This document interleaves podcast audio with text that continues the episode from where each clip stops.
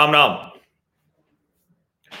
अब तरह तरह के सिद्धांत सामने आ रहे हैं। साजिशी सिद्धांत।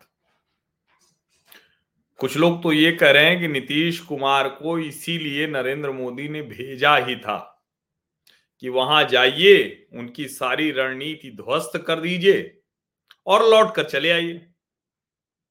2024 के लोकसभा चुनाव से पहले इससे तगड़ी मार विपक्षी गठजोड़ पर क्या हो? अच्छा ये चीज़ें ऐसी हैं कि बार बार कही जाए तो थोड़ी देर में लगने लगता है कि हाँ यार, हो तो सकता है भाई, असंभव तो राजनीति में कुछ होता नहीं। तो मतलब ऐसे माहौल बन रहा है। अब इस माहौल के बीच में क्या क्या हो रहा है? इस माहौल के बीच में लालू प्रसाद यादव से पूछताछ हो गई, तेजस्वी से पूछताछ हो रही है। तेजस्वी पूछताछ के बाद निकले तो जो जवान थे, वो सेल्फी लेने लगे तो कहा गया, देखिए, लोकप्रियता का सबूत है। हेमंत सोरेन भागे भागे फिर रहे हैं। अब उन्होंने एस सी एक्ट में मामला भी दर्ज करा दिया है। मतलब एक आदमी जो भगोड़ा सा था, लापता सा था, वो ये कर देता है। तो बड़ा विचित्र सा राजनीतिक घटनाक्रम चल रहा है।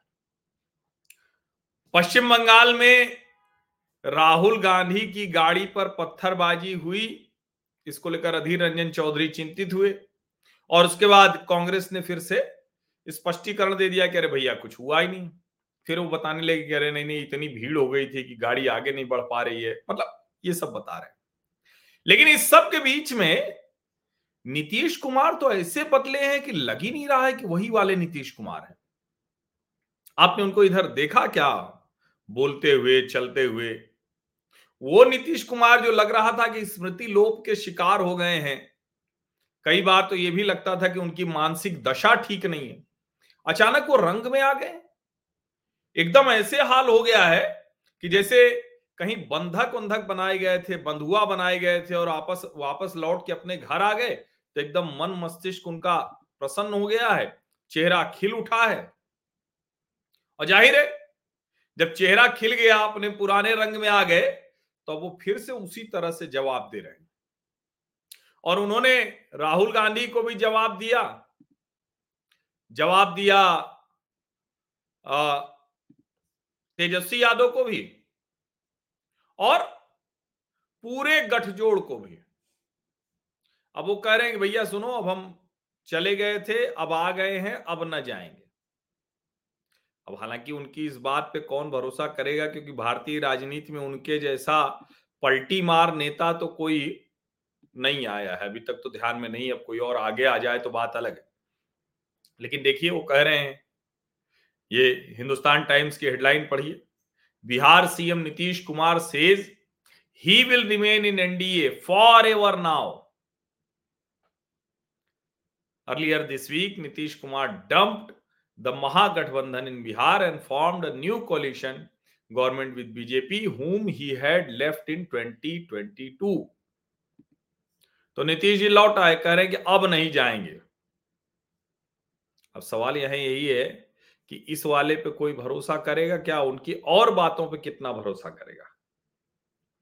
अब वो कह रहे हैं कि भाई हमने तो कांग्रेस से कहा था कि इसका नाम ये मत रखिए जो आप लोग इंडिया रख रहे हैं। अच्छा उस वक्त खबर आ रही थी तो नीतीश जी भी नहीं बोल रहे थे, सब चुप थे।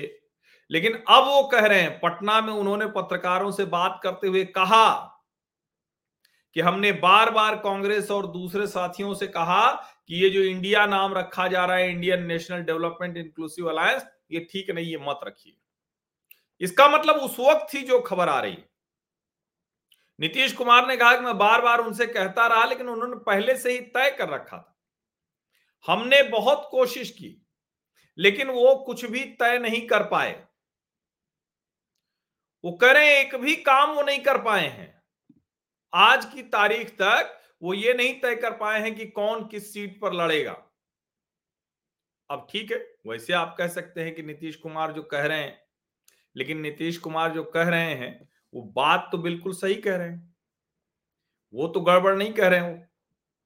नीतीश कुमार, ये बात तो ठीक कह रहे हैं ना कि आज की तारीख तक वो नाम तो नहीं तय कर पाए।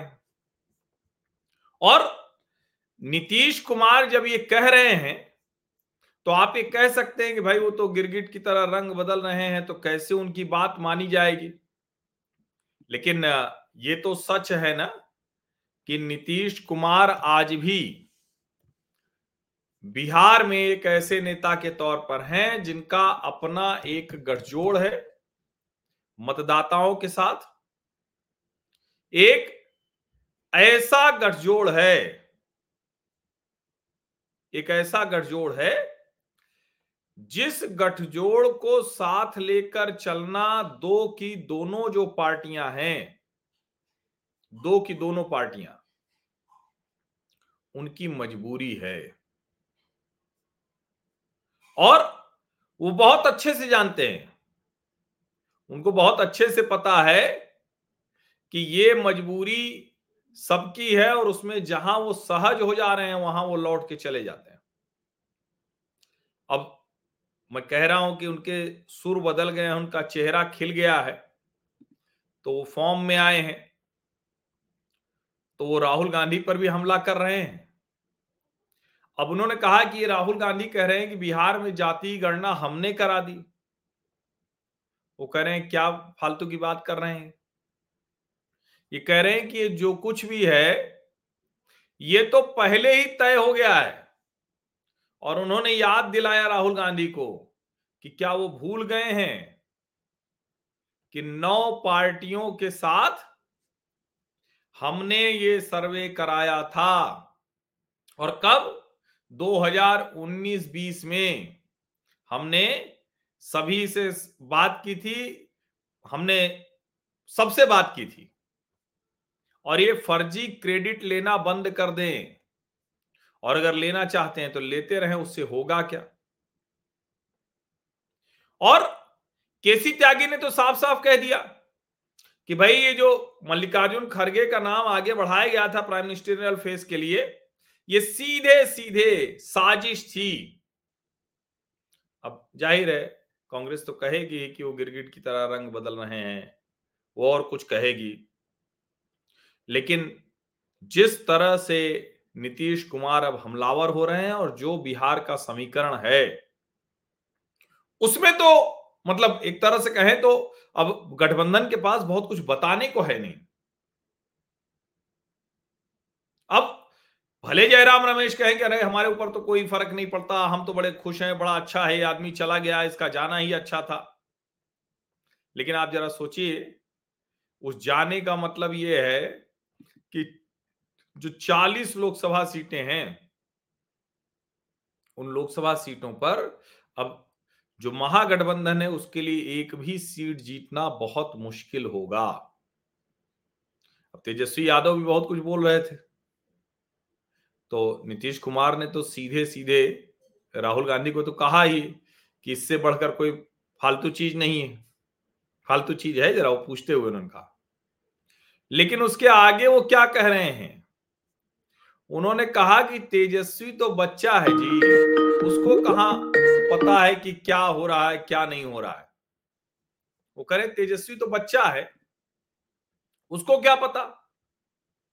और बिहार में जो भारतीय जनता पार्टी का समर्थक था, मतदाता था, उसको लग रहा है ठीक है भाई। अब तो नीतीश कुमार आ गए हैं और जो नीतीश जी का भी समर्थक है, उसको भी लग रहा है कि कम से कम हमारे लिए अब भारतीय जनता पार्टी की ओर जाना ठीक रहेगा। और ये तो सब देख ही रहे हैं कि सम्राट चौधरी अपने अंदाज में और ओवरऑल जो मोमेंटम क्रिएट हुआ है। वो मोमेंटम तो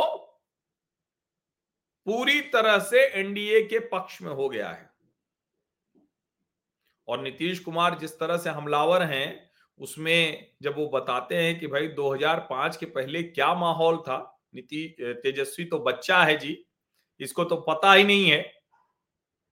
जब 2005 के पहले के माहौल की वो बात करते हैं तो लोगों को सचमुच वो सारा याद आ जाता है। और आज तो सोशल मीडिया पर पता नहीं आपने देखा कि नहीं देखा, चंपा विश्वास से लेकर ढेर सारी वो कहानियाँ जो लालू जी के राज में मतलब क्या कहें, बिहार की पहचान कहते हुए मुझे थोड़ा भला नहीं लगता अच्छा नहीं लगता। बिहार के लोग देश, दुनिया में इतना मेहनत करके अपना नाम कमाते हैं और इतनी समृद्ध विरासत रही है, गौरवशाली विरासत रही है। लेकिन दुर्भाग्य देखिए बिहार के लोगों का और बिहारियों का कि वो लालू जी के पंद्रह साल ऐसे हो गए कि एकदम ही कोई जो है ना मतलब किसी से भी आप पूछिए, किसी से भी कुछ कहिए तो बिहार को लेके मज़ाक के मूड में आ जाता है। हाथ से करने लगता है। विचित्र है ये। लेकिन ये सच है कि अगर ये हाथ से बिहार और बिहारी होना बन गया तो उसकी एकमात्र वजह अगर कोई व्यक्ति है तो उसका नाम है लालू प्रसाद यादव। उस राज में आईएएस अधिकारी की पत्नी के साथ दुष्कर्म हो जाता है। जाने क्या क्या हुआ? एक कहानियाँ नहीं है। किसी के शोरूम से कोई गाड़ी उठा ले, किसी को कोई शाम पाँच छह बजे के बाद, अंधेरा होने के बाद कोई निकलता नहीं था, कोई मतलब किसी भी तरह की चीज़ लेके नहीं निकलता था। बहुत गहना होना पहनना तो छोड़ ही दीजिए। समझिए इसको।